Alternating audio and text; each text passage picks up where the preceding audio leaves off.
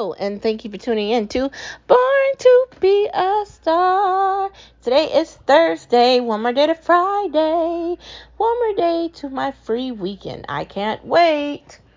I don't know, every weekend is my free weekend. I'm not going to pretend like I don't like my life. I do like my life. I'm very grateful for everything I have, and I'm very grateful for where I am. I'm grateful for what I can see and what's whatever's next. Um, I think we all have to sort of take time to relish in the fact that even though we might not be exactly where we wanted to be, that doesn't mean we aren't where we wanted to be before. We just might not be exactly where we wanted to be now. But that's fine. We'll get there. Just one footstep at a time. And that's okay. And there's nothing wrong with that. So, to start off our conversation today on this wonderful Thursday, we're going to be talking about restaurants. We talk about all the time how important it is on Veekstar to become a regular. Uh, so, you know, you support the community, you support your favorite restaurant, and, and you support waiters and waitresses and bussers and chefs and and how important that is because restaurants are small businesses small businesses employ others they are the largest employer. So let's recognize that.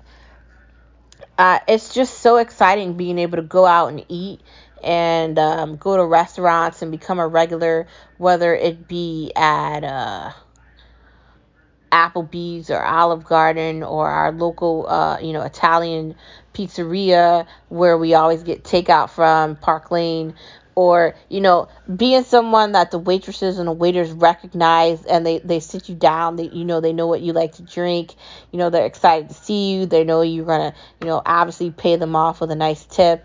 And you know you know building that familiarity and that comfortability and and that just the joy and happiness and it's all so wonderful. And I just think that restaurants are a part of our community and we need to keep them going. We need to promote them. We need to boost them up. We need to we need to keep them resilient, especially in this climate with COVID with things up one day, down the other. You know, things are really insane. We need to be their boost and we need to be who they rely on to stay alive. So many places have closed down, shut down, won't reopen again because they can't. But for the ones that we have that are still here, Olive Garden, which is not actually Italian food, but it does taste good. Um, let's not lie, it's frozen Italian food that they cook, and and they make it taste really good, but it's not like Michelangelo. It's just, it's different, but it's still good. Let's keep them alive. Let's keep Applebee's alive. Let's keep Chili's alive. Uh, Shake Shack. Uh, you know, Chipotle. Salsa Fresca, which just came to Connecticut and West Hartford. Uh, you know, Friendly's. Let's not forget to go to Friendly's. Like, Friendly's ice cream is still delicious. McDonald's won't ever go anywhere, neither will Burger King. I don't know about Subway. I feel like Subway's doing way too much for me.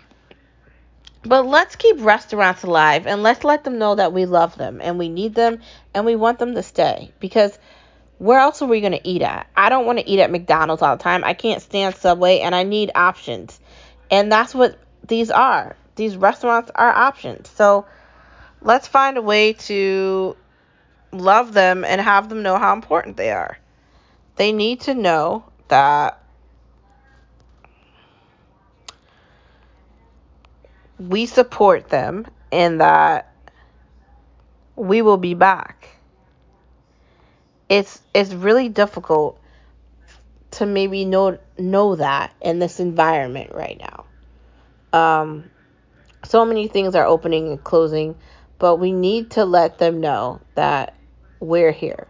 Next part of our conversation creating your own company takes time.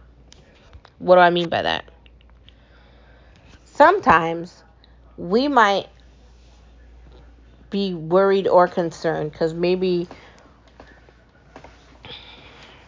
we don't have as many friends as we did before, or maybe we're dealing with a situation where it could end up one way but it's ended up another and we don't know how to solve it and we're worried about how to deal with the situation, especially when it comes to people.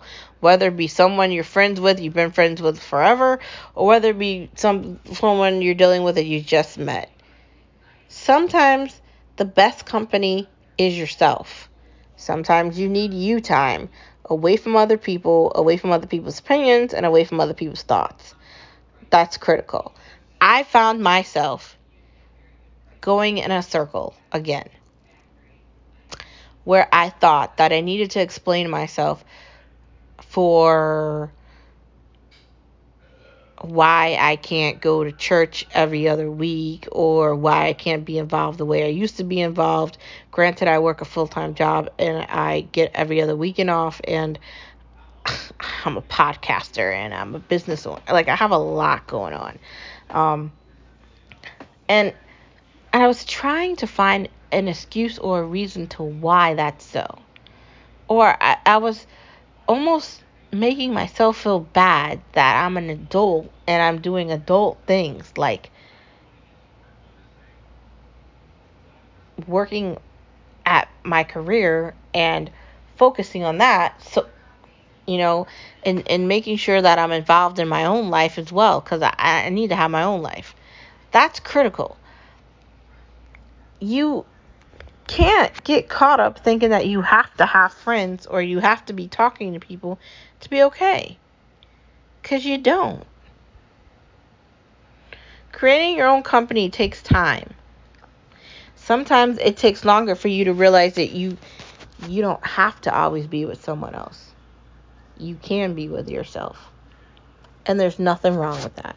So if you're feeling bad about it, don't. Sometimes time with you is all you need.